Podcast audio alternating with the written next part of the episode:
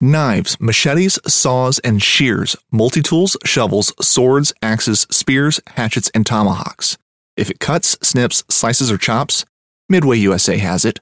Find great gift ideas in our huge selection of pocket knives and other everyday carry folding knives. Make a statement or create a family legacy with one of our top of the line hunting knives. We've got a great selection of manual and electric sharpeners too. For just about everything for the outdoors, check out midwayusa.com. This upcoming concert season will be all about the boots, and Tecovas is your stop for the best in Western style. Tecovas has seasonal and limited edition offerings this spring and summer, including men's and women's boots, apparel, hats, bags, and more. All Tecovas boots are made by hand in a time honored tradition with timeless styles that are always on trend. And Tecovas has first wear comfort with little to no break in period. It's hard to find this level of comfort paired with this level of style. Stop by your local Tecova store, have a complimentary drink or two, that's WCB style, and shop new styles. The smell of fresh leather and friendly staff are at your service. Many stores even have leather custom branding to make your boots truly personalized. And with regular live music and events, there's no in store experience like it. If you can't make it into a store, just visit tecovas.com. That's T E C O V A S.com. They offer free shipping on all boots, as well as free returns and exchanges, and ship right to your door. Go to tecovas.com and find your new favorite pair of boots today.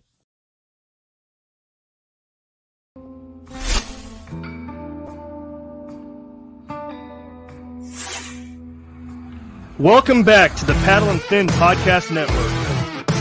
We're brought to you by Yak Gadget. For all your fine quality kayak fishing needs, go to yakgadget.com. Pelican cases, coolers, and lighting. Go to pelican.com. And the 153 Bait Company. For all your hard, soft plastic bait needs, go to the 153anglers.com. Now let's talk about some awesome products.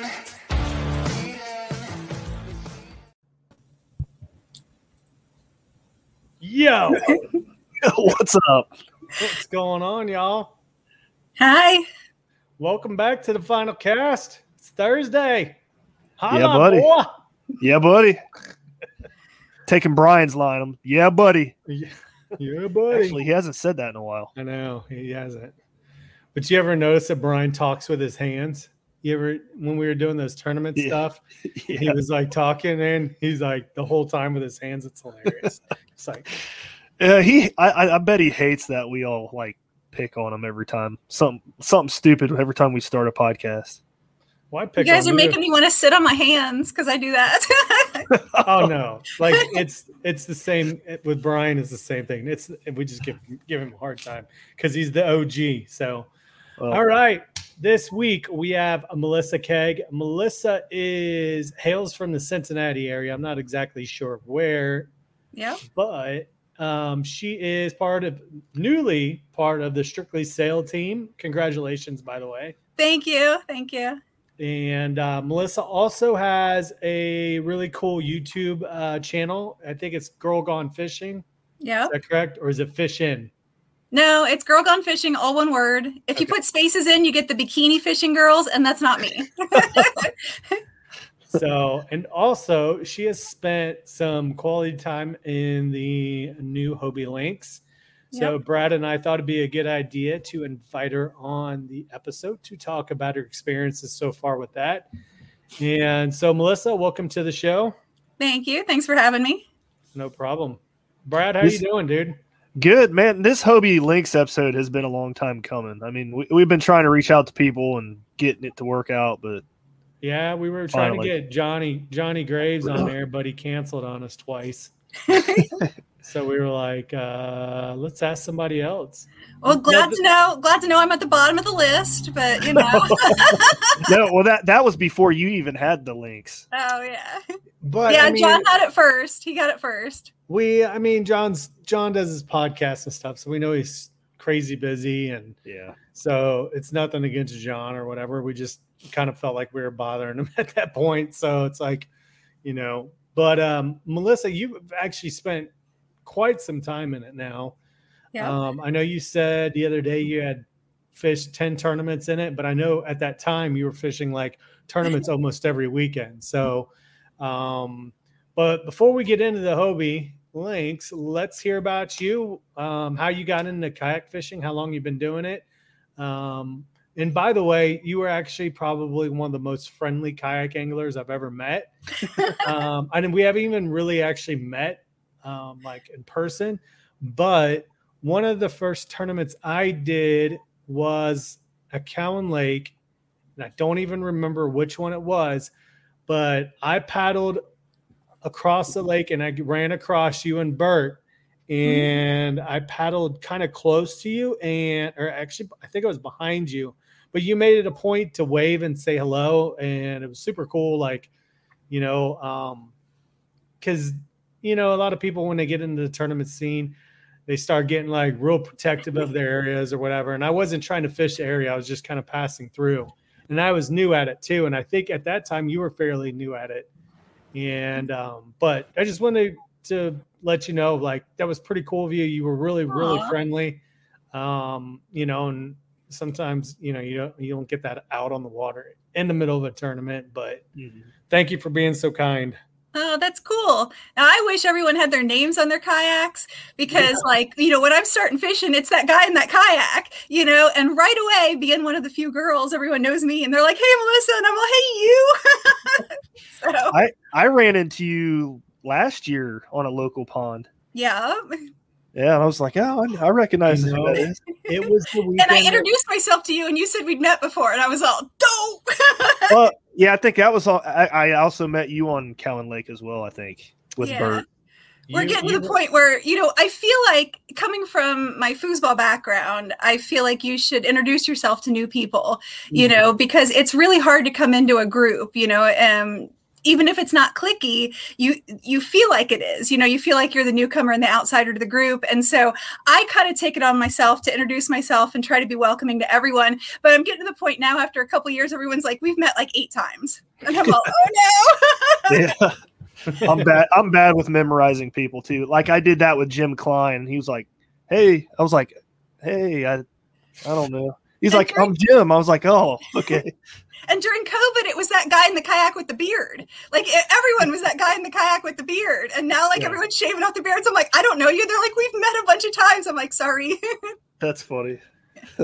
but um and it's hard to know brad because he changes kayaks like he changes underwear so I, right. know. I do that on purpose, man. I Well, like this to year, I like this year hidden. you've been solid you stayed in the same one so far this year Yeah. right But it's the paddle, right? I recognized the paddle after you said we knew each other. Yeah, bending, bending branches paddle is hard to miss. right. especially that one Yeah. that one's pretty bright so um so melissa tell us about yourself how'd you get into kayak fishing how long you been at it what do you enjoy about it what's your favorite kayak whatever you want to share well, um, I'm nothing really that interesting. I only started fishing a little over 10 years ago, learned to fish really late in life, didn't fish as a kid, had no idea, but I did paddle as a kid. Um, I played on the professional foosball tour for 14 years, followed the tour all around the US, uh, actually won uh, women's doubles at the US Open, which put me on the World Cup team. So I got to go to France and play. So Hmm. that was kind of cool. But I got in a car wreck where someone T boned my car running a red light, and I couldn't play for about a year because my neck was all screwed up. So um, the guy I was dating at the time lived in Northern California and said, Well, do you just want to come out on my boat? And I'm all, Yeah, not really. but finally, I'm like, Yeah, I'll go out on your boat. Went out like two times, just watched him try to fish, and went home and bought Kevin VanDam's book on how to fish and said, I can do this better. so that was the start of my obsession. I actually learned to fish on Clear Lake and Lake Berryessa in the California Delta. So, Mm. I mean, amazing. I thought six pound bass were just what we did, you know, but um, Not, not here in Ohio. that's what I learned when uh, I decided that was uh, the end of that for me, and I came back to Ohio. and you know, I was kind of like, well, what do I do now? I'm I'm kind of hooked on this bass thing, and uh, so I started looking for kayaks and. Um, you know, found found Strictly Sail, uh, started Facebook stalking the kayak groups. Too chicken to join from like 2016, 2017.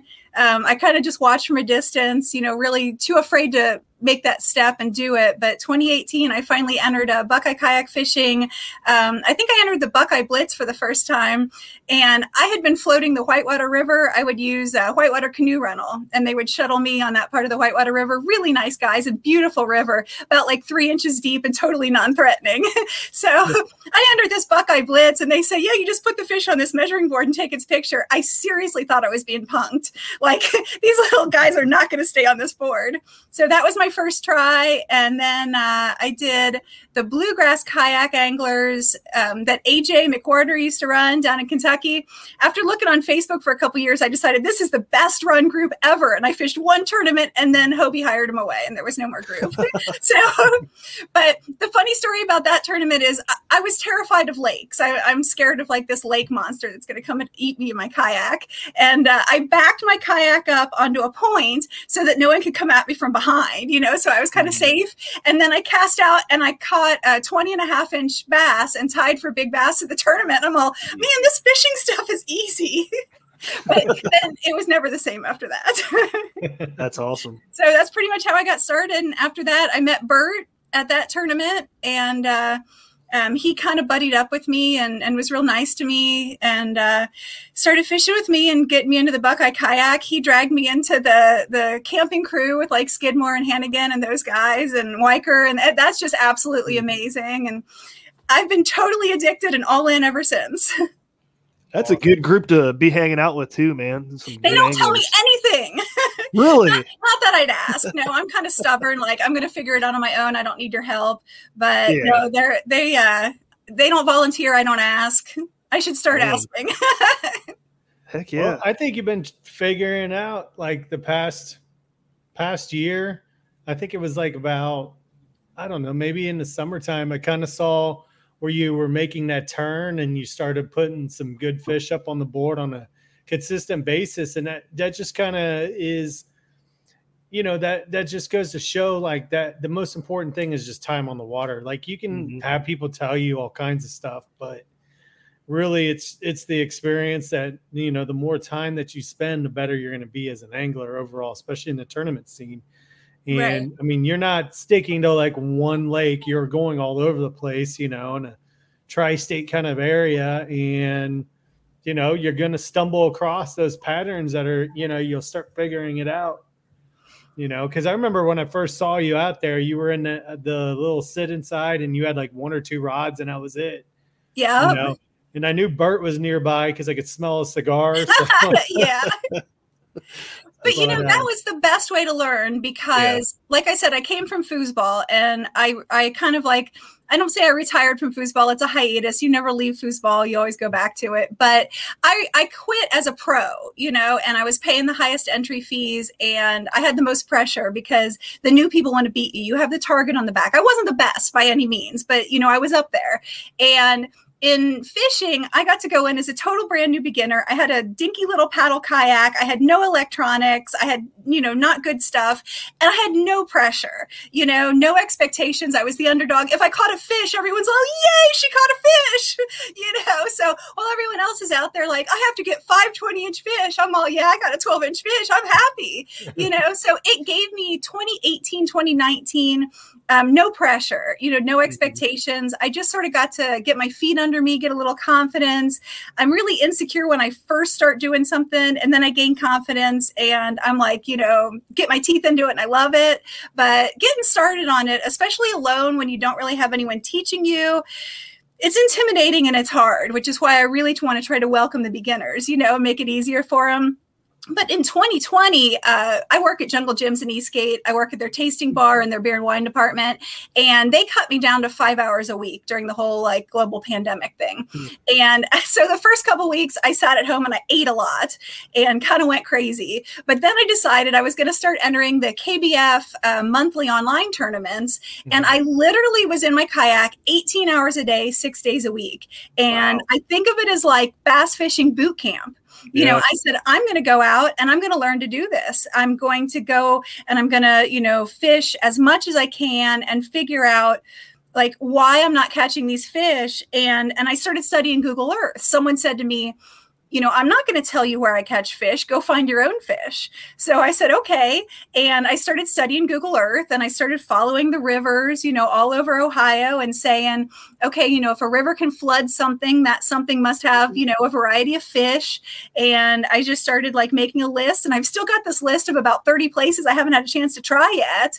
And so I, I found some places and I found some fish and I, I placed second in a KBF tournament, but I credit COVID, you know, and that whole mm-hmm. pandemic thing for giving me the time. Like when else in your life do you have 18 hours a day, six hours, six days a week mm-hmm. to yeah. like, you know, go out and just fish. So like you said, time on the water, that that really made a difference. It gave me confidence in, you know, certain techniques and it gave me confidence that I was able to, you know, maybe compete with some of these people Mm-hmm. But then someone said to me, You're never going to get anywhere if you just fish the same lakes. And I thought, Well, that's true in a way, but it's also not true in a way right. because I didn't have a fishing background. I was starting at zero. You know, I had to learn how to tie a Palomar knot. Um, I'm still not really good at restringing my bait casters. You know, I didn't know anything, and I, I didn't have a dad that fished or a brother that fished or, or you know, mother that fished. You know, mm-hmm. and I don't have a fishing buddy to explain this stuff to me. And so it was just a huge learning curve. But 2021, I made it my goal to start following the BKFT tour, like around the state more, trying what I I think of as away lakes, you know, and so um, I'm working on that part of my experience now. Like, how do you break down a new lake and that kind of thing? And it's just been, I mean, gosh, learning stuff is so much fun. you know, mm-hmm. I'm, I'm 48 years old. When you get to my age, new stuff is just not always there, you know? And so to, to have new stuff and to get to experience this, I mean, I'm just, I'm having so much fun, loving the people I meet, loving the things I get to do. It's just been great. Fishing like a local isn't just about catching fish. It's about connecting with the environment and the people who call it home. It's about hearing the stories and traditions that have been passed down for generations and sharing unforgettable moments with the people you meet along the way. Fishing like a local is having an experience that stays with you forever. And with Fishing Booker, you can experience it too, no matter where you are. Discover your next adventure on Fishing Booker. That's awesome. Yeah, yeah I love Google Earth is awesome too, by the way, because now I don't know. It doesn't. I don't think it works as well like in Ohio lakes as it does like like some Tennessee lakes that you can see. But what's really cool if you do uh, Google Earth Pro, um, you can do like back history shot, yep. you know, like mm-hmm. satellite shots, and you can see where they draw down lakes. Mm-hmm. And like if you're into like fishing like Tennessee, um, you can mark like a boulder that's there, but it's underwater like normal pool. Right. And you can actually there's oh, sorry, there's ways to actually transfer that information, those waypoints to your fish finders and all kinds of cool stuff like that. It's just kind of weird though in Ohio. I don't know if we draw down our lakes enough to kind of do Not that. Really. Yeah. I haven't really messed around with it with Ohio stuff. But a lot of times, if I know we're going to Dale Hollow or whatever, yeah, I'll try to look up some stuff or some of those um, Tennessee lakes like that because it works real well. Just because they do such crazy drawdowns. What is it? Sometimes like 15 feet, 20 feet. Yeah. Crazy, so. When we were there in September, it was down 10 or 11 feet. Yeah and they keep going too. So. Yeah, yeah. But, um, is, is, that something that would work for Kentucky Lake? Because through mm-hmm, three weeks probably. from now, Kentucky Lake is going to be my first big like national KBF Trail away tournament, and uh, it's about time to start the Google Earth study and figure out where the heck I'm going to put my kayak in on that giant lake. Yeah, yeah, I haven't messed around with it a lot. Um, oh, I've used it. I know how to use a, it and everything. You know, have you seen the feature where you can look back? Oh yeah, yeah. history. So click down through it and see if you can see a drawdown on it because Kentucky Lake, I would assume, is sort of like those, um, you know, those lakes where it's like impounded and then they'll draw it down. I don't know 100% though. Right. I've never fished Kentucky Lake, but you may be able to find cover like, you know, um, like offshore cover that you normally can't see during summer pool. So because they'll start they'll start drawing down like those Tennessee lakes once it's crazy. Early. so early. Like Yeah. here we don't draw them down till like November. Yep. They do it when everybody's going back to school, which is now. They'll start Right. drawing it down at the end of August because we went first week of September and they'd already drawn it down 10 feet. Yeah. You, I mean, you you could fish like the offshore grass patches, like right there in the middle in the marina. Oh, yeah. uh, it was crazy. it's weird. It's so weird because you're like, it, it doesn't make any sense because the weather stays warmer longer. So, Yep. but they're like, once everybody goes back to school, the tourism stuff dies down and it just gives them. If I remember correctly, asking the one guy that has the marina Eastport and asking Richard, he said that there's a couple reasons. And uh, one of the main ones that I, if I remember was it gives everybody time to work on their stuff Mm. um, like on their docks and that sort of thing. So, but in the fact that the tourism's dying, so or dying down. But Yeah. all right, let's talk Hobie. Yes. So, Melissa, Yeah. you what were you in before? Uh, I had an Old Town Loon 106 angler paddle have- kayak. You still have it. Oh yeah, yeah. So, did you hop from that into the Hobie Lynx? I did. Um, I was lucky enough to be, like you said, voted onto the Strictly Sailing Kayak Fishing team, which I'm very thankful for. Um, you know, funny story about that. Bert told me first. He said, "I have something to tell you." Um, he says, "Brian Tacey wants to talk to you." He goes, "But I said I had to talk to you first because I'm afraid you're going to say something stupid when he talks to you." And I'm all, "What are you talking about?" He says, "They want to invite you on this on the sa- on the Strictly Sail team and sponsor you by giving you a kayak for the season." And he said, I'm, I'm really afraid you're going to, you know, your answer is going to be something stupid. And I said, what have I done to deserve that? He said, see, I told you it was going to be stupid. I'm like, I really don't think that's stupid. I think it's a very legitimate question. I mean, like my whole life, I've fought against being any special treatment for being a girl, you know, and in kayak fishing, I definitely don't want to get ahead in any way for being a girl. You know, I, I don't think you gain respect that way, you know, by playing off that. I want to be equal to everyone. I just want to learn Mhm. to fish and catch fish. The fish don't care who I am, what I look like, anything, you know? And so at first I was very trepidatious about it. Like, I don't know. I mean, I love Strictly Sail. I bought, when I was 12 years old, um, my family bought our first windsurfer from uh, Steve Tacey, who started Strictly Sail. So I have had a lot of respect and faith in them for a long time. I bought a Hobie outfitter from them when my ex from California wanted to come here and fish. We bought it. It's a tandem Outback. You know, pedal kayak, Mhm. which is sitting in my basement. I think of it as my giant, like white whale that's stuck in my basement. I can't get it out. but uh, so I bought a couple things from them. I love them. Um, it was in my long term plan once I won some tournaments to go to them and beg them to uh, love me and let me have a free hat, you know. But it happened a lot faster than I expected and totally threw me off. But when Sean Skidmore told me it was because they like my videos, Yep. I was like, you know, I put like 30 hours into every one of those videos and they darn well better like them. So Yeah. they want to give me a kayak for the season because they like my videos, then it just means they have good taste. Well, I, I got to say, like, co- companies like that, they, they like the social media aspect. And I was going to say that about you. Your social media presence is is good. I mean, your, Yeah. your videos, your posts, you inter- interact with other anglers on the I group feel so awkward on social media. I just I hate it. yeah. But I mean, they see you- that you you're like Brad. Brad's like super awesome at social media, and he's extremely awkward in person. I don't think I am, but whatever. I'm kidding, dude. no, but like those companies, they see your value in that. That's why. Yeah, yeah, yeah. That's what it is. Don't don't worry about the girl thing because it is. I you being on that team was not a surprise to me whatsoever. You've been a part of that group. I mean, you're you're you're friends with Bert. Um, you buy a lot of stuff from Strictly Sail.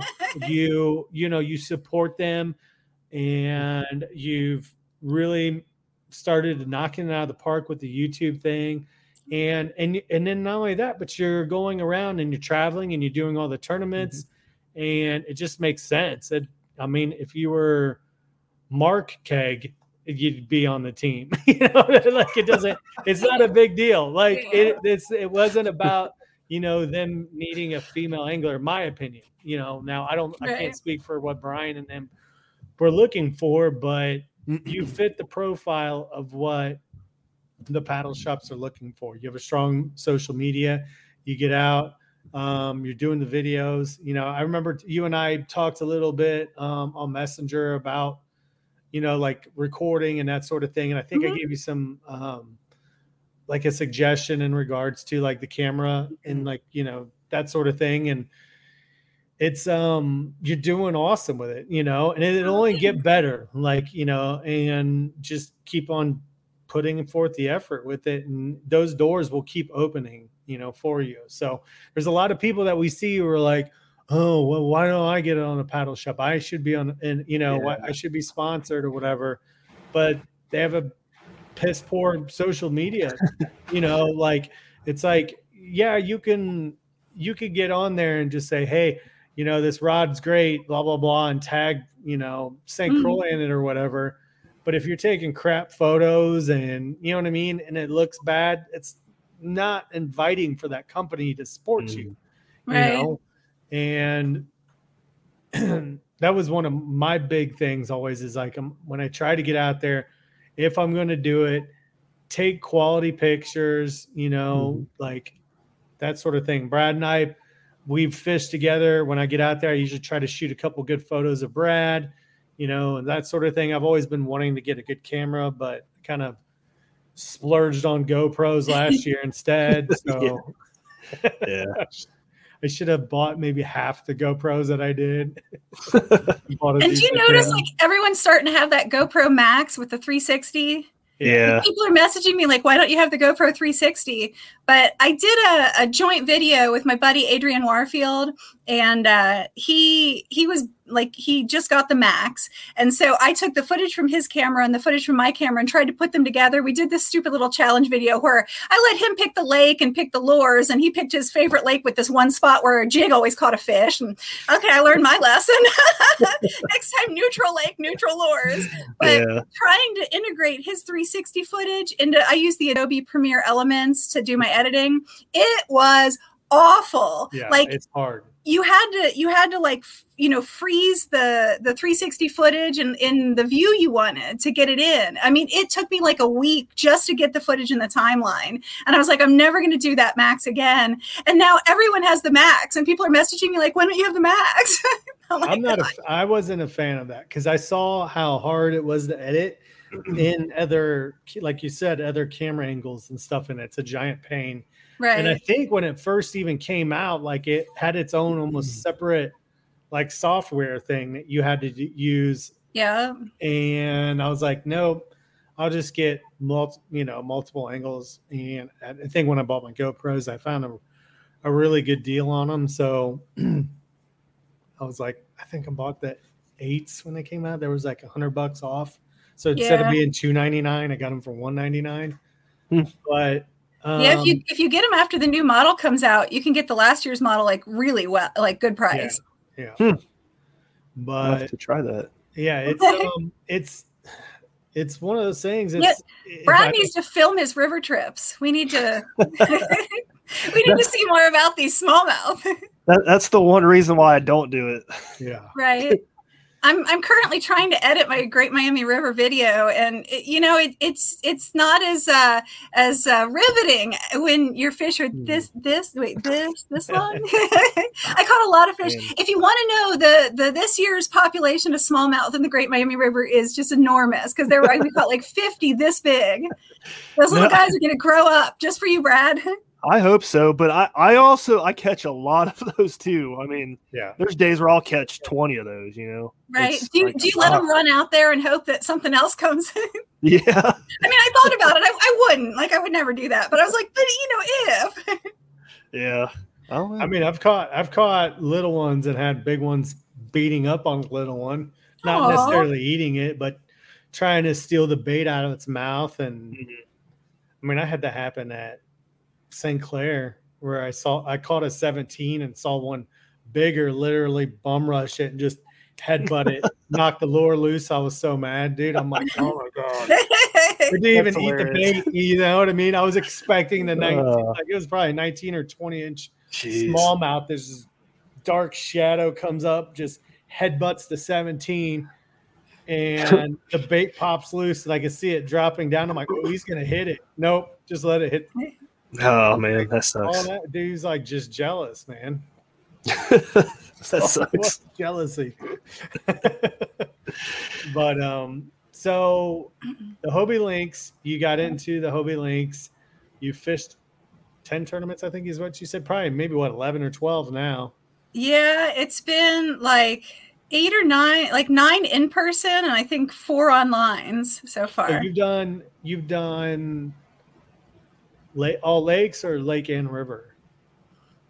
Um, have I taken it on the river? I took it on the river for the Cincinnati Kayak Fishing Rivers Tournament two weeks ago because I was fishing a deeper part of the Great Miami. But the, I mean, the Lynx has been totally amazing in every aspect. Um, my my problem with Brian at first was they didn't have any kayaks that I could car top. You know, like I wanted a pedal kayak. I've been looking for a pedal kayak for years kind of hope to trade my tandem outfitter for something else, but still, those pedal kayaks are over 100 pounds. I can't lift that up on top of my car. I mean, I'm a tough girl, but you know, I can't bench press that stuff. Mhm. So, Brian said, you know, I've been wanting to do this for you, but I don't have any kayaks that you can, you know, you can lift. So when they got into Lynx, I'm like, that thing looks weird. you know, I don't know about that thing, but he's like, just try it. And of course, once I tried it, I loved it. But what we're finding is the the Lynx is maybe not the best shallow river boat. Um, so uh, he actually let me use the iTrek 9 for the the river tournament a couple days ago because I knew I was going to be dragging on a shallow river and they have the Mhm. inflatable iTrek ultralight. So I use that for the shallow river, but like everything else, that Lynx is the absolute perfect boat for me and they're going to have to pry it out of my hands if they ever want it back. Just saying, Brian, if you're listening. I, I got the uh, specs pulled up on this because you mentioned them, and uh, yep. four, 45 pounds. Yep. Wow, I didn't know it was That's that. without the seat, right? yeah, Uh, fully, yeah. fully, fully rigged is only 61. Yeah, Yeah. I mean that's that's really light for a kayak. I mean, there's not many kayaks in that range.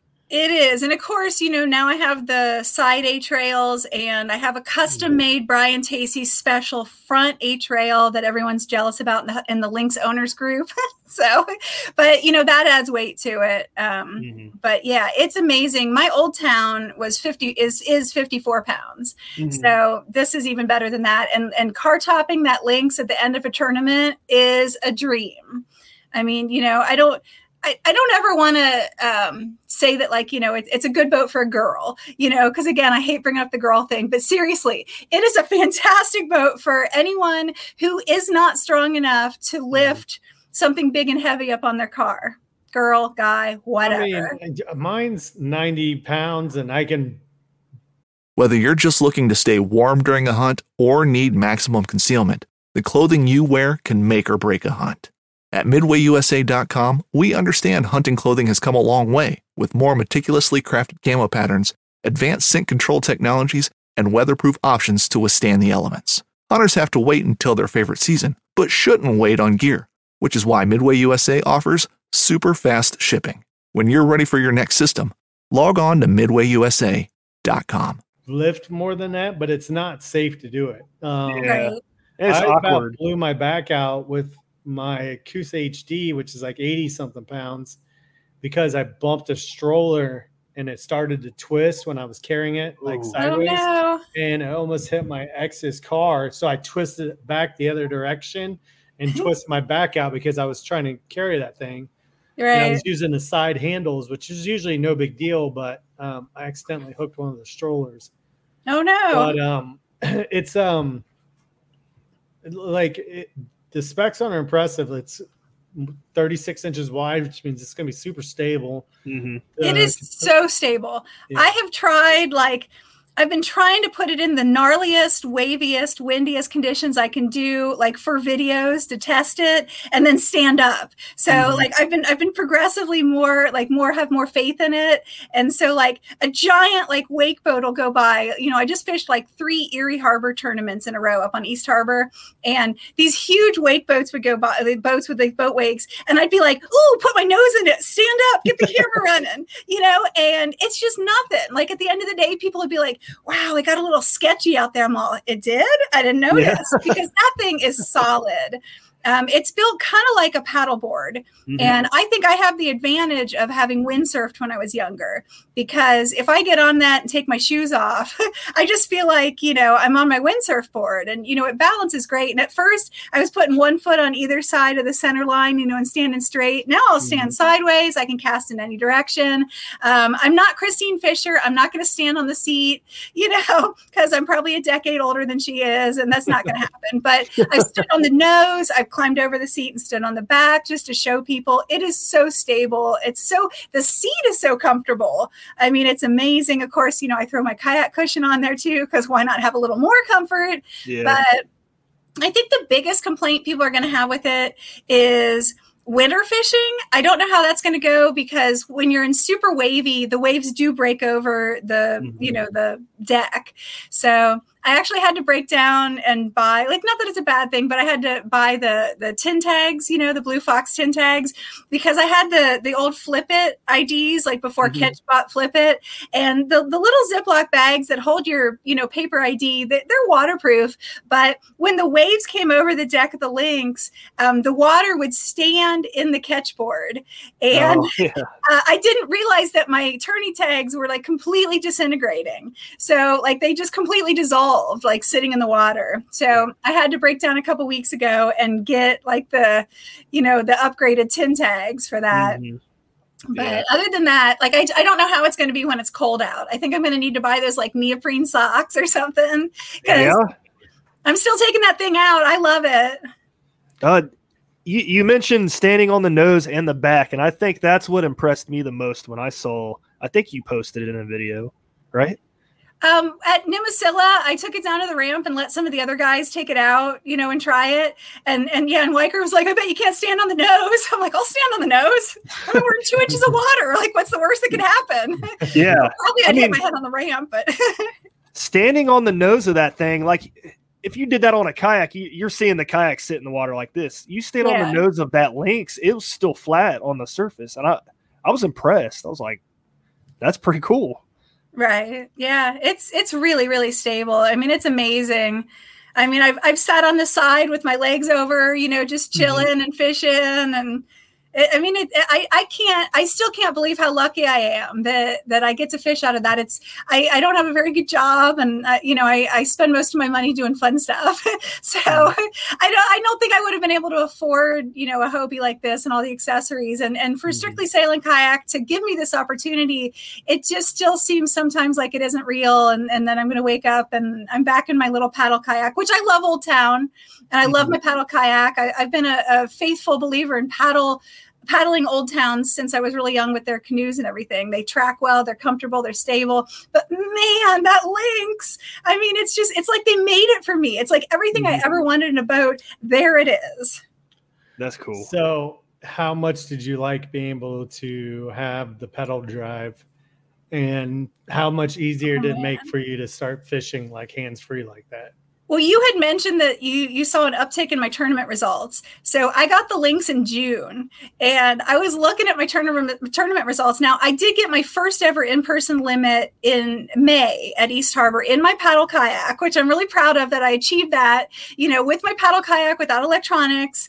You know, I, I finally caught five fish in an in person tournament. I, I'd done it in online before, but you know, and so then right after that in June I got the Lynx, and the difference it makes is just unbelievable. Um, it makes me almost feel guilty because with my YouTube channel, I feel like my fan base, I guess, is kind of like the newer people or the people who Mm-hmm. want to get into kayak fishing and are intimidated by it. I get a lot of messages from people who say, I'd really like to do a tournament, but I have a paddle kayak. I don't have a fish finder. You know, I don't have a lot of money. I have one rod. And they're like, but then I saw you doing it, you know? Yeah. So I feel like I'm cheating on those people. You know, I, I don't want to leave them behind. I want to find a way to still be accessible and and show people that anyone can do this you know like uh but but I can't go back because I love those pedals. You know? Just you know, and, and people had told me before, "Oh, you're not going to like Hobie because you have to pull this little lever to go forward and backward." No, Oh. it doesn't matter. no, I mean I've been in I've been in a couple Hobies and peop I've I've had people say the same thing to me. That lever system did not bother me whatsoever. it does not matter. It's Yeah, it- fantastic. Yeah, it's nice. It's amazing. Just the the amount of casts you can make Yeah. compared to a paddle kayak.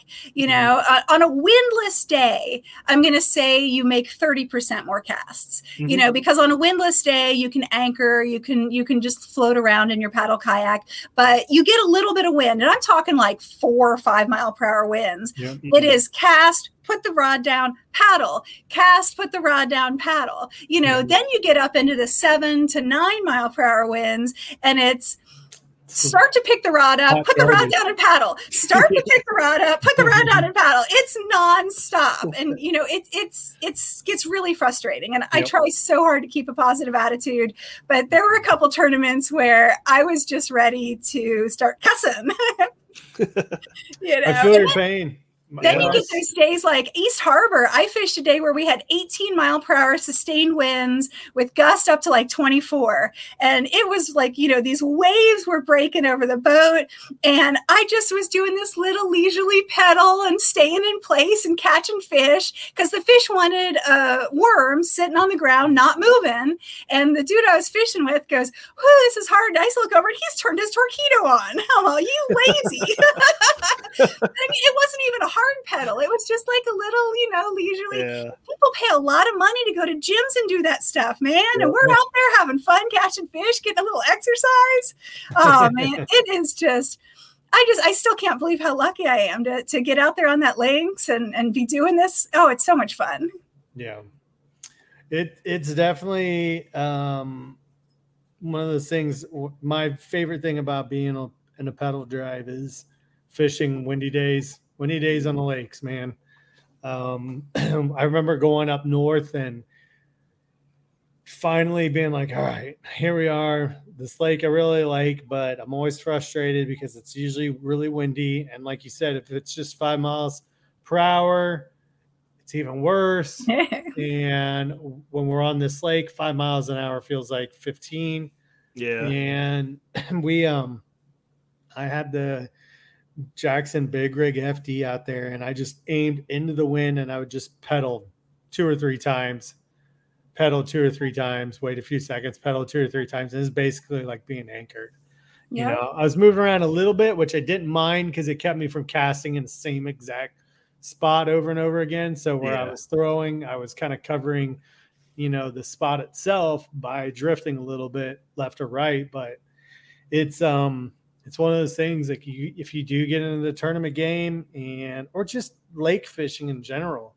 Like I right I haven't fished a lake yet this year because I don't have a pedal drive anymore. And Yeah. like, it's like oh like you know I even it's just I I hated it despised it last year when I did Cowan Lake and it was super windy one day and I'm like this is awful like I Yeah. cannot yeah, I, I think I was in that pedal tur- and paddling in that tournament too. There was a terrible one. yeah and I'm like this is just this is obnoxious I didn't have fun Oh yeah. it Yeah, and like- Bert, Bert's all messaging me like, just slow down and finesse fish. And I'm all, shut up. yeah like, I can't finesse fish here I'm moving 10 miles an hour yes. like it's nothing finessey all I should do is troll Right? crankbaits at this point He's like, you got to throw it up to shore and let it sit. I'm all, stop talking to me. Yeah, I I'm not a big fan of paddling in the wind either, especially well, especially in a Bonafide because that's not a very good kayak in the wind. yeah But Yeah, you know, I don't want to discourage people with pa- with paddle kayaks to not try Right. out you know, for yeah. the try out these tournaments because we've all done it. You know, we've started there. You find mm-hmm. a cove, um, you hide from the wind, or mm-hmm. you, you, know, if you're lucky and the wind direction's right, you set up a drift. You yeah. know, if you can paddle into the wind and drift with the wind along a shoreline or something, you can do it. You can fish these kayak these kayak tournaments with like no equipment. You know, you don't need mm-hmm. it. Like just get out and try it take my mindset of there's no expectations on you. You know, like Cincinnati kayak fishing, it's a three fish limit, eight inch minimum, mm-hmm. and they're very inexpensive. They're like $25 or something. Um, Buckeye kayak's only like 36, but you know, they have a five fish limit, 12 inch minimum. But you know, these are these are friendly tournaments. Um, everyone's really nice. They'll help you out. Um, just get out there, grab a buddy if you want, do it alone if you want. It doesn't matter. You know, get out and try it. Um, enter the online you know the kbf online was was my training grounds because i was afraid of people pointing and laughing at me you mm-hmm. know and so i did it alone but i don't want to talk about you know these cool kayaks these higher end kayaks that are going to cost you like three grand you know and price out so many people who just mm-hmm. want to you know fish and try this out so yeah. get and fish contact any one of us if you want you know some tips on on how to do it in a paddle kayak how to do it inexpensively you know mm-hmm. reach out to anyone you see on social media reach out to the groups the cincinnati kayak fishing the buckeye kayak fishing groups i mean everyone's nice someone on there will will offer you advice and help you out and you know get you out there yeah. Drew Gregory's a great example of that, man. I mean, he's still in a paddle kayak and he's still cashing checks. yeah. Well, he's awesome at fishing skinny water, like where everybody else is out, like fishing offshore. Yeah, Drew but, will get still be paddling up creeks to these, you know, major lakes that they fish on, in the Hobie BOS. He's just a machine with it, man. He he knows where to go to find the good fish, even mm-hmm. if it's, you know, 10 yards well, wide. Yeah, it's even on the Susquehanna, like everybody else is using a Hobie, you know, and he's yeah. paddling a kayak in a flooded Susquehanna River. Mm-hmm. it's pretty crazy. Um, so, Melissa, what do you think is your biggest gripe with the Hobie Lynx so far? If you had to choose something that you didn't like about it, Midway USA brand product designers have one straightforward goal develop high quality, technically sound products, and deliver them to customers at reasonable prices. If you are immersed in the shooting sports industry and pay close attention to every single detail, you know our products are built right and stand up to everyday use. Who has shooting mats and range bag systems to hunting clothing and just about everything for the outdoors? Log on and shop 24 7 with super fast shipping. MidwayUSA.com. Um, gosh everything everything's perfect about it except for um, the hull strength yeah. you know we're we're finding out as time goes on that the it was built with a construction very similar to like a stand-up paddleboard and it's not necessarily meant to take the beating on like a shallow river um, i i like I, I don't want to say anything bad about it because I love it. You know, yeah. I mean, it's it's such a good boat. It's so great. I wish that they had taken the 45 pounds and made it 50 pounds and put a hull guard on it. Yeah. You know, now I've heard there is a second generation coming out. Um, and I hope that they have seen, you know, what's been going on. Um, with you know, people are buying this as a riverboat, and mm-hmm. it's great in current. It's great in the in the deeper rivers, but it's not going to be great if you want to drag it over a bunch of shallow river rocks. Mm. Um, that hull, it's got a super thin skin and then fiberglass reinforcement and then a foam core. And that's amazing for the lightweight and it's amazing for the performance and the stability and the agility and the the you know the turning and all that stuff. It's it's perfect for every application I have put it through, except for running into something like something sharp. it does not want to run into something sharp.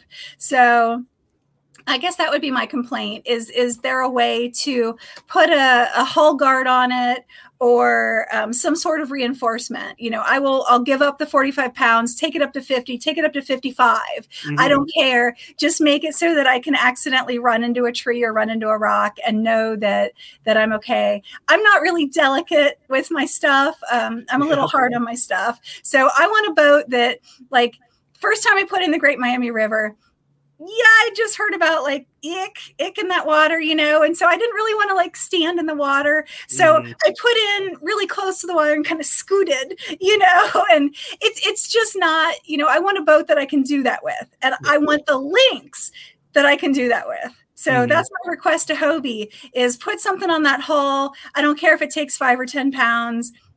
That's the only thing that makes it not the absolute perfect boat ever invented. Yeah, I'm sure they will add something like that. I mean, they they have to because I, I think I kind of think they were marketing it as a riverboat, right? I've never seen it marketed as a riverboat. Um, people just instantly started snapping it up for that okay. because it's so lightweight. Um, they are marketing the the iTrek 9 ultralight inflatable and the iTrek 11 that will be coming out in 2022 as riverboats um, and um, you know remote lake kind of boats you know and those are perfect because from what i understand those are made out of the same kind of material as like a whitewater rafting inflatable mm-hmm. thing. So I, I, guess we're supposed to have total faith that they're not going to pop you know? And yeah. i gotta say I, the one i took out yesterday did great. You know i dragged that over a lot of stuff and, and kind of beat it about on the rocks and, and, and it did great. I had the i9 um, i would want the i11 i think right. you know because that's nine foot nine foot five versus 11 foot something. But i mean that thing is only 20 pounds hull weight. And it, yeah, deflates nice. into, it deflates into a backpack. You can check it on an airplane. So wow. they're, they're talking about you take that boat and you go to the remote glacial lake you know, that has never seen a kayak, that, you know, you go to places that have never seen a lure. And like, oh my gosh, that would be cool. But like you know we had to we had to pick up on the great miami i had first of all i had no idea the great miami had shallow parts i thought it was this big mm. scary river so yeah. we fished from uh, uh, Tipp City to taylorsville dam and the river was really low so a lot of it was dragging. And we came to one part that the river was actually blocked by a big tree. So hmm. brad's like oh yeah i caught a 19 inch largemouth or smallmouth off that tree right? So no we had to actually go the other way and, and, pick up the kayaks and and kind of portage them and if i hadn't brought so much stuff with me that would have been really easy with this yeah. uh, little 20 pound boat yeah. So the Hobie Lynx, though, but I don't know if you guys had seen it, but Chad Hoover did a video about it, and that boat is, I think it's thermoformed. It's not. It's not done like in um, the traditional, not traditional, but it's not roto molded like yeah, it's not roto molded. So it's not got the thickness to it. Mm-hmm. Um, it's gonna have the weak like weak points, just like a pelican or whatever. You know what I mean? It's is is Brad busy pulling up the diagram of what it's made out of? I'm looking. it's, it's on that same page they're, as the they're, they're kind of they're adding so they're doing it a little bit differently though. So what it is is that it's a good good idea because with uh, the plastic shortage, making boats like this is a lot easier than rotomold. Mm-hmm. So it's um it's a good move by Hobie because they're going to be able to fill a gap that a lot of other companies aren't really doing unless it's kind of the cheaper cheaper kayaks you know like the Walmart right. ones that sort of thing but i i mean knowing hobie you you'll see improvements within it i mean mm-hmm. oh yeah first, first, generation and it's like that with all the companies you know yep. it'll get better as they kind of re-engineer whatever they need to the good thing is though is the way those boats are being made it is an easier way of actually fixing it as opposed to if we never roto molded boat, they have to redo the whole mold again, or not the whole thing, but and it costs a ton of money to do that. Like, mm-hmm. you know, they have to make adjustments and you know sometimes even possibly rebuild a whole new mold. Right. This way, they do not have to do that. So hopefully, we will see the improvements that Melissa is requesting. Hobie.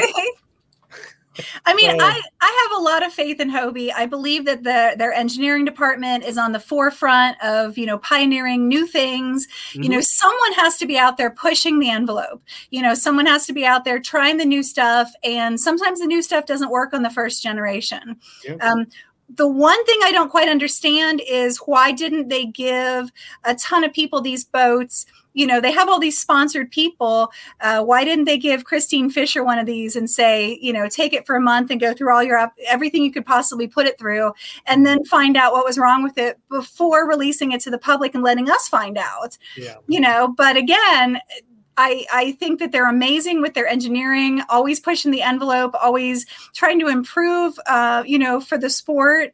And I believe that the second generation will be absolutely perfect and amazing. So, but Excellent. if Hobie wants to give me a demo uh, kayak of any sorts, I'd be happy to test it out for you. Heck yeah. That's pretty cool uh, graphic, Brad.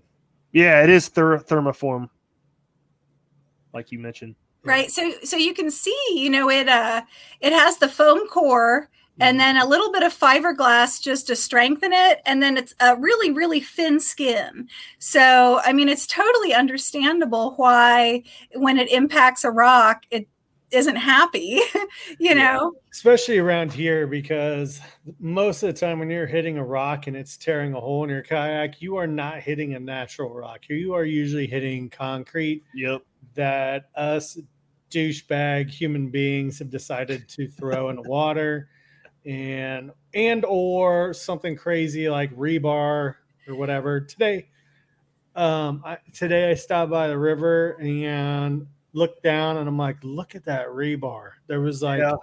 i mean some insane pieces. It, and it, it's not and i'm just joking around um because actually that man-made concrete that we keep dumping is actually helping. So, yeah, um, and it's creating really good smallmouth habitats. The mm-hmm. biggest smallmouth I ever caught was with Brad on the river. There's a surprise. And it was in the spring, and it was by a big giant, like 90 degree angle rock sticking up out of the water that was like a lot bigger than what you can normally see in the springtime. Mm-hmm. There was only like a two foot section of it sticking out, but the thing was like basically half of a wall that's underneath the water, and yeah. I caught it right next to it. And um, so that's the good thing is it creates habitat, it creates current breaks, it holds down on the erosion. Because yep. I mean, if we didn't have most of that rock like that, I think our waters waterways in Southwest Ohio would be in a lot worse shape. So, mm-hmm. but um, I agree because it, I mean, in West Carrollton, Brad, it's hilarious. There's a whole side, it's just poured concrete. They've been yeah. con- poured concrete to hold those, the bank in there from it eroding away. So those are my favorite spots to hit, especially big bends in the river with just concrete on the bank. Yep. Deep, like 10 foot, 10, 15 foot. That's my favorite spots to fish, man. But they're awesome for smallmouth, but they are holy crap, the easiest mm-hmm. place to lose oars. So yeah, you start fishing them, you're like, all right, here we go. Let's lose some hooks. Let's lose some baits because you will. You can try not to, but you kind of have to to get down to where those fish are. So yeah, yeah. There, there there's a stretch in uh in Hamilton that's like that big bend on the river rip rap. Uh, it looks like something AK Steel just do- dumped in a ton of like. uh, it's weird. I, I can't really explain it. There's just like metal all in the water. I get snagged every time I fish it. And you know there's fish there. Oh, oh yeah. I've oh, seen oh, yeah. them sometimes. I'm laughing. I'm like, oh, you. I'll stand up on certain points and you can look down. you're like, look at those two big smallmouth hanging out between those two giant man-made sharp rocks. And I'm like, I know the instant I throw my bait down there, like it's just sweeping underneath some giant slab, you know, and it's like you're not even going to get close to the. Fish. They're looking up at you like, "Yeah, try it, buddy. Just try it." There's this one section that every time I go to it, I will still throw a bait in there, and every time I lose a bait there, mm-hmm. I'm like, I mean, it's got to be so many lures down there, and I'm like, it's just so bad. There's there's some parts like next to dams that I always laugh about where you know there's been a log in there forever. Yeah. And you can hook into it and you can tell it's fishing line and like 900 lures are stuck to it too. Like, cause you'll watch everybody and their brother fish on those dams and you're just yeah. laughing because everybody's getting stuck in the same exact spot. Like, yep. there's a guy that I met in on the Miamisburg Dam who every when was it? I think he said I don't. It might have been the summer when the water starts to get real low, like it is right now. And he goes, his kayak up. He's like, it's the only time of year you can really kind of get up next to that dam safely, even though you really still shouldn't be. Mm-hmm. But he's like, there's this log or rock or something. It's a log, I think. He goes, and I get my jerk bait stuck on it all the time. And he goes, and I go fish my jerk baits back off, and then I get a bunch of other tackles too. That's funny. He does it every year. He goes at least once or twice a year. I go up to that log and I pull my baits back off. Heck yeah, that's smart. Right. So there's a crankbait in a tree uh, up by Tipp City. I just sacrificed it because that tree had a lot of spiders on it. Oh yeah, I'm That's not a big no. it either. That's a big no. No. Brad, do you remember when your brother got his whopper plopper stuck up in the tree that one time? I still don't understand that. That was like 30 feet high. I'm like, how did you do that? It happens. You get excited about a cast. You know, you're like, oh man, I got to get that fish. And then bam, up in the tree. Look, But it was Yeah. like straight up though. Like, that tree was so high. He's he he's not a river guy. So every time he he's like, man, every time I go fishing with you on the river, something stupid happens. I'm not going anymore. he he hates the river. I'm like, whatever, dude. And you're probably catching like 19, 20 inch smallmouth to make things better, right? Um, not that day. It was a pretty bad day. Yeah. You know, I, I started off my trip with a Tokyo rig tied on. Uh, I had bought one like a couple months ago, like before you started talking about them. And I tried it once, but I tried it somewhere with a really mucky bottom and I hated it. And I'm Mhm. like, ah, screw this, Lauren. I just kind of threw it in the corner. And then you started posting all these pictures. And I'm like, gosh, I guess I should use it. So I tied it on. And then about 15 minutes in the trip, cut it off and didn't even throw it. oh man. I'm like, you know what I should have on is a crankbait. yeah. I mean, it always comes down to a crankbait for me, though. It's a super weird bait that Brad's throwing in the way he's doing it because it's not even intended for that. I know, dude. How, Intended as like a punching rig for like mats because what it's supposed to do is like punch through with that weight, but just let it be. Once it punches through the mat, Mhm. it's gonna let that bait sit up off the bottom a little bit, Right. and then it's supposed to come back up and it lays back down again together and come back out. It is super hard to throw those things in that specific way, what it's intended, what it was actually intended for out of a kayak. Because usually when you're punching mats and you're on a bass boat, you're way up higher. Mhm. So the angle that you're going down is better. When you're in a kayak, you're still your line is still kind of going in at a like Ah, you can do it on a Hobie Lynx. at a 45 to the mats and I hated it. I hated it, dude. I was like, I'm still dragging too much weeds, and this presentation's supposed to be s- not completely weedless, but Let me know if you want to borrow my Lynx. You can stand up and punch on that go on that easily. yeah, I I do want to try it actually. yeah. Absolutely. I'll meet up with you guys. Heck Dude, yeah. I've, had- I haven't even tried the Hobie 360, and like all my friends have them. Uh, yeah, I, I spent a whole day in uh, Chris Yalk's 360 blast November, something like that. Thing was awesome. They're like a barge, though. yeah. Mike's always like, you need to try it. You need to try it. I'm like, yeah, dude, I, I want to, but I know like I'll get in here and I'm gonna like it, and then you're gonna Yeah. go back in the same day. You're gonna be like, all right, I'm over this. Hunting boots are a critical component of any successful hunt. Whether walking a short distance to your blind or trudging miles through rugged terrain, your feet are carrying the load. Without the right boots, you could give up early and lose out on that trophy just over the ridge. At Midway USA, we make selecting boots for your next hunt easier. With just a few clicks of a mouse, you can decide on what's important, like waterproofing, insulation, size, width, and savings. For just about everything for shooting, hunting, and the outdoors, check out midwayusa.com. yeah. Peddling shit. So No, the only time I've ever been in to 360 is when I took the Hobie out for the initial demo. Um, after I'd been on it for a little bit, Bert was with us, and uh, Bert says, "I want to try it." So we switched, and I got in his 360, and uh, he started catching. We were at Sharon Woods, like you know, who catches fish at that little dinky lake?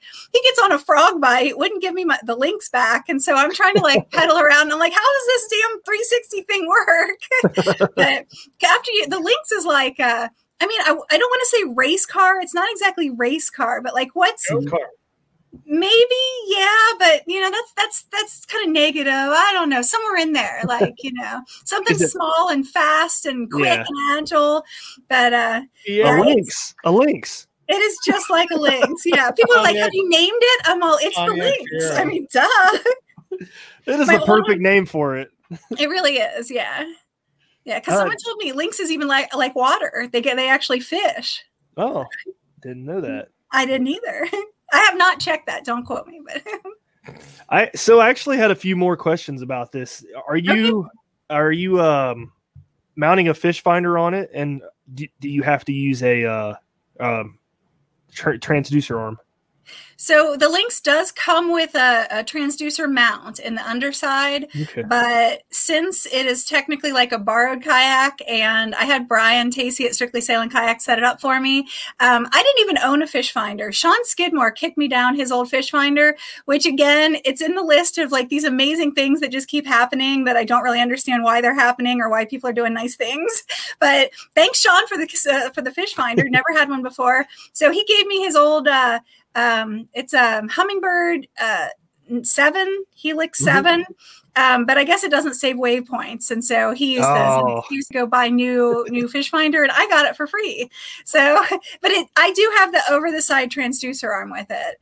Um, it for me at first I was like, oh, I want one of the fancy like you know transducer mount things. Mhm. but and it's totally set up with the wiring. There's holes in it for wiring and everything. But it turns out that i think it works out better because i keep taking this thing into these ridiculously like lily pad fields and stuff and you can just you know hook the arm up onto the boat and get it out of the way. Whereas other people i'm with are like oh man i hope my transducer isn't like you know getting messed up so it is transducer ready um, but i have the over the side transducer arm That's cool. I didn't realize it had a transducer spot. I like that. Yeah, it's. I think. I think Hobie works with. Uh, what's the one that's not Humminbird? Oh, Lowrance. Yeah, yeah. Um, so it's it's Lowrance ready, um, and I I, think gotcha. you have to do some sort of adapter thing for Humminbird. I mean, honestly, I'm totally ignorant about the whole electronics thing. Mhm. I haven't even figured out how to set the clock on mine yet. It's an hour off. It's But- all good. That's cool. it's really cool being able to see the bottom. That, that makes a huge difference, Oh, it does. did Yeah. was right? Treat it like you have your other fishing adventures. Just go out there. Don't even take any rods. Seriously, it's what I ended up doing because I, I went fishing probably like 10 times. And I'm like, why do I have this stupid thing? Like, I don't understand it. I don't know how to operate it. I don't know how to do anything. So one day I, we were going camping at Kaiser Lake and we were going to fish. And I got there a day earlier than everybody. So I had like, or I got there earlier in the morning and everybody's coming in the afternoon. So I went out early, didn't take any fishing rods, and just went and cruised around and messed around with it. And until I could start seeing things clearly. So that was where I got I got it tuned in. And I've talked with Brad before when I was like, I knew I had it dialed in when I could finally see the roadbed in Kaiser. So Yeah. and um, I'd gone over it a hundred times and couldn't figure out what was going on. And part of my issue was was moving sideways with the you know side view. hmm Bl- What it'll do is it'll blur it, Mhm. so it'll like kind of take your image, which you should be seeing, and it's stretching it in a way. Yeah. And so what I started having to realize is that if I'm going to be looking for stuff, I need to be moving in a straight line and not left to right. Mhm. So, Yep. uh, and then also kind of mess with the sensitivity and the depth and that sort of thing. But yeah, just spend some time with it because the the big thing, Melissa, that I like about um, my fish finder because I don't have a fancy one. I just have a striker, um, a Garmin Striker Seven SV, and it doesn't save way waypoints. I can mark them like like as is, but it the if I remember correctly, the data kind of goes away. It doesn't. Like I can mark it like as I'm that day, but as soon as I shut it off, I think it goes away. I don't know hmm but I don't have a map chip either. So, but my favorite thing is is side view. I absolutely love it, and when you mix it with the traditional and the downscan, and you have side, the the beauty of side side vision is being able to see stuff that's you know 50 feet out and you're like oh there's a good rock pile over here or whatever, it's kind of hard to see fish on side view, but it's Mhm. very, very awesome to find structure. So you might be able to find like a uh, like a tree in the water, you know, that you will never ever be able to see it, you know, Mhm. um, unless you went directly over it. And um, what else, Brad? I like running all three at the same time when I'm fishing. If I'm just moving to a spot, I'll run side only. Mhm. But if I start seeing, think I'm seeing fish, because you can kind of tell that you start seeing fish, especially if they're up higher in the water column. You'll see it on the side view, but um, I like running both because you can kind of use the traditional and the down vision and kind of take out what's a bass versus a crappie or whatever. Mhm. So, but I know that's my my favorite part about it. It had nothing to do with, you know, I mean, it'd be really awesome to have my waypoints and stuff like that, like saved, and one day I'll have a nice fish finder like that. But my biggest, biggest, hugest benefit, I think, was side view. So. Yeah. I honestly I don't use side view or waypoints that much at all. you should. Uh, I don't know, dude. I just Now, don't in the like it. river, in the river, probably not so much. But I don't fish um, offshore though either on the lake. Yeah, see, So that's where that's where it really helps. That's where it Yeah. Yep. when you get off that bank because i mean when you're next to the bank line you're like wow you can see what you're looking at you know Mhm. you're fishing laydowns and you know you, you can even see the rock piles or whatever um, but yeah get out there just sit down and just pay attention to fish finder don't take any rods with you and mess with it and try to go somewhere ask bert or somebody say hey can you point me in the right direction i want to go see if i can find this and zero in and be able to tell that's what i'm looking at Hmm. and um, and then like what you can do is mess around with uh, kurt's really good to talk to about kurt smits Mhm. he, has, he did a really good video this is a long time ago probably a few years back about how what kind of so like what kind of frequencies you should be using in a kayak because Mhm. what'll happen is if you are using something that's pinging too fast what it'll do is it'll ping ping ping ping ping and it's taking basically if you think about a still shot or slices and if you have something like a fish go by it's going to make the fish look longer Mhm. it's going too slow i think i think that's how it was i can't remember how he said it try to explain it but if you're going too fast it has the opposite effect so like you might make a fish that's small it's going to look really big because of the Mhm. ping rate or and because of the way it's shooting and and you kind of you don't want it to do that so um, it's definitely a lot different in a kayak versus a boat because a boat's moving a lot faster so Yeah. It's funny because Greg Blanchard hit his YouTube videos. He'll come like the fish on his fish finder will look like he says spaghetti. He's like, "Oh, looks, I'm on top of spaghetti." He'll he'll drop shot right on top of them, start catching them. yeah I mean, like Yeah. the, the whole screen is just like a bunch of wavy lines. Yeah. But it, it definitely helps. So, you know, it's it's just a suggestion. Just go out there and spend time with just that. Don't take anything else. And I don't know if. I don't know if I could go out without a rod. I actually went out yesterday to Cowan, Hard. And uh, I just wanted to, you know, see what it looked like with the fish finder. I'd only been there one time, and that was tournament day with the fish finder. So Mhm. I wanted to see what like some of the banks I hadn't hit looked like. Hmm. You know, it's always a guess, and I have Navionics on my phone, but you know, I wanted to see like what's down there. How steep is this, and could I find anything really cool on the? Uh, you know, you always have this dream of finding some like obscure rock pile offshore that no one Mhm. knows about, especially on a lake like Cowan. You know, it's like so. And Michael Grimsley warned me. He says you're going to get sucked into this obsession with finding something offshore that no one else knows about. And I'm all, no, I'm not. and then here I am, like spending the whole day yesterday, like zigzagging Cowan Lake. But I had a rod with me. I was fishing too because I can't go out and not fish. Oh, That yeah. would drive me nuts. It's so hard. Yeah. there's no way. I can look what- at the bottom to and fish it. at the same time. I had to do it. At Midway USA, we know the AR 15 is one of the most popular rifles in modern American history. Known for its modularity and widespread use, it's often considered essential to any gun collection. The essential things you need to run an AR 15 are usually always in stock during shortages, things like magazines and 5.56 ammo. Whether you're looking to buy a new AR 15 or buy parts for your modern sporting rifle, log on and for just about everything for the outdoors, Shop MidwayUSA.com. Was the way, I mean, I would go out and kind of like look at it and fish, but when I was started to try to make the uh, adjustments to it, because, you know, if you're on the bank, you're barely seeing anything like because you're it's shallow so the mm-hmm. cone you know for your down vision and stuff like that is it's you're not seeing a whole lot but you know the deeper water it's getting wider so but yeah to kind of get it dialed in i was like all right man don't fish just sit there and mess with these frequencies and this ping rate you know and it's like it's called ping rate it's called refresh rate i don't it's chart speed chart speed yeah this every yeah. one of them uses some stupid different terminology. I wish everybody would just use the same kind of thing, but um, when you get it dialed in, you're gonna love it because you're gonna be like, "Oh my god, there's a kayak down there!"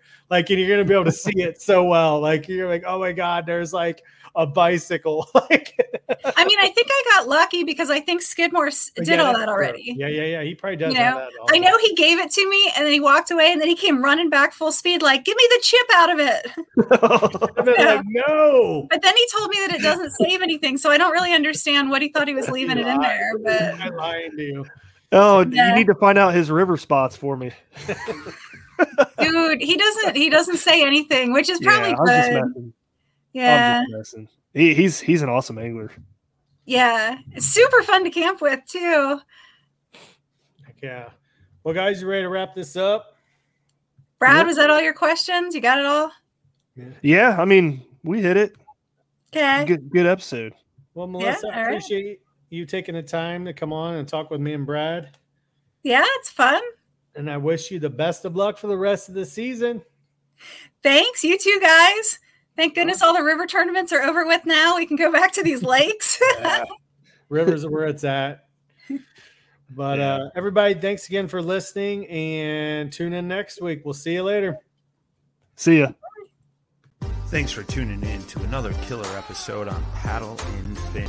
Don't forget to go check out our website at paddle, the letter N, and fin.com. Don't forget to check out the YouTube channel at Paddle and Fin. If you got a question, comment, want to hear from a future guest on a future episode, feel free to email us at paddle, the letter N, and fin at gmail.com. Don't forget to follow us on social media at Paddle and Fin on Facebook and Instagram. Shout out to our show supporters, Angler, the Angler button, and app just makes for a better time on the water and creates a virtual logbook for every fishing outing out on the water. Shout out to Rocktown Adventures, located in northern Illinois, for all your kayaking, camping, and hiking needs. Shout out to Jigmasters Jigs. When in doubt, get the jig out. Go to jigmasters.com. Through the Blackwater bayous and in the dark Louisiana night floats a duck camp, alive with the sounds of swamp pop and the smells of Cajun cooking. From the Mississippi Delta in Venice to the Cajun prairies of the Southwest, me and the Duck Camp Dinners crew will be hunting and eating it all. This is Duck Camp Dinner. Join me, Chef Jean Paul Bourgeois, and the whole crew every Monday at 8 p.m. Eastern on Waypoint TV. Don't miss Mondays with Into the Blue, brought to you by Academy Sports and Outdoors. Every Monday night from 7 to 10 p.m. Eastern on Waypoint TV, the destination for outdoor entertainment.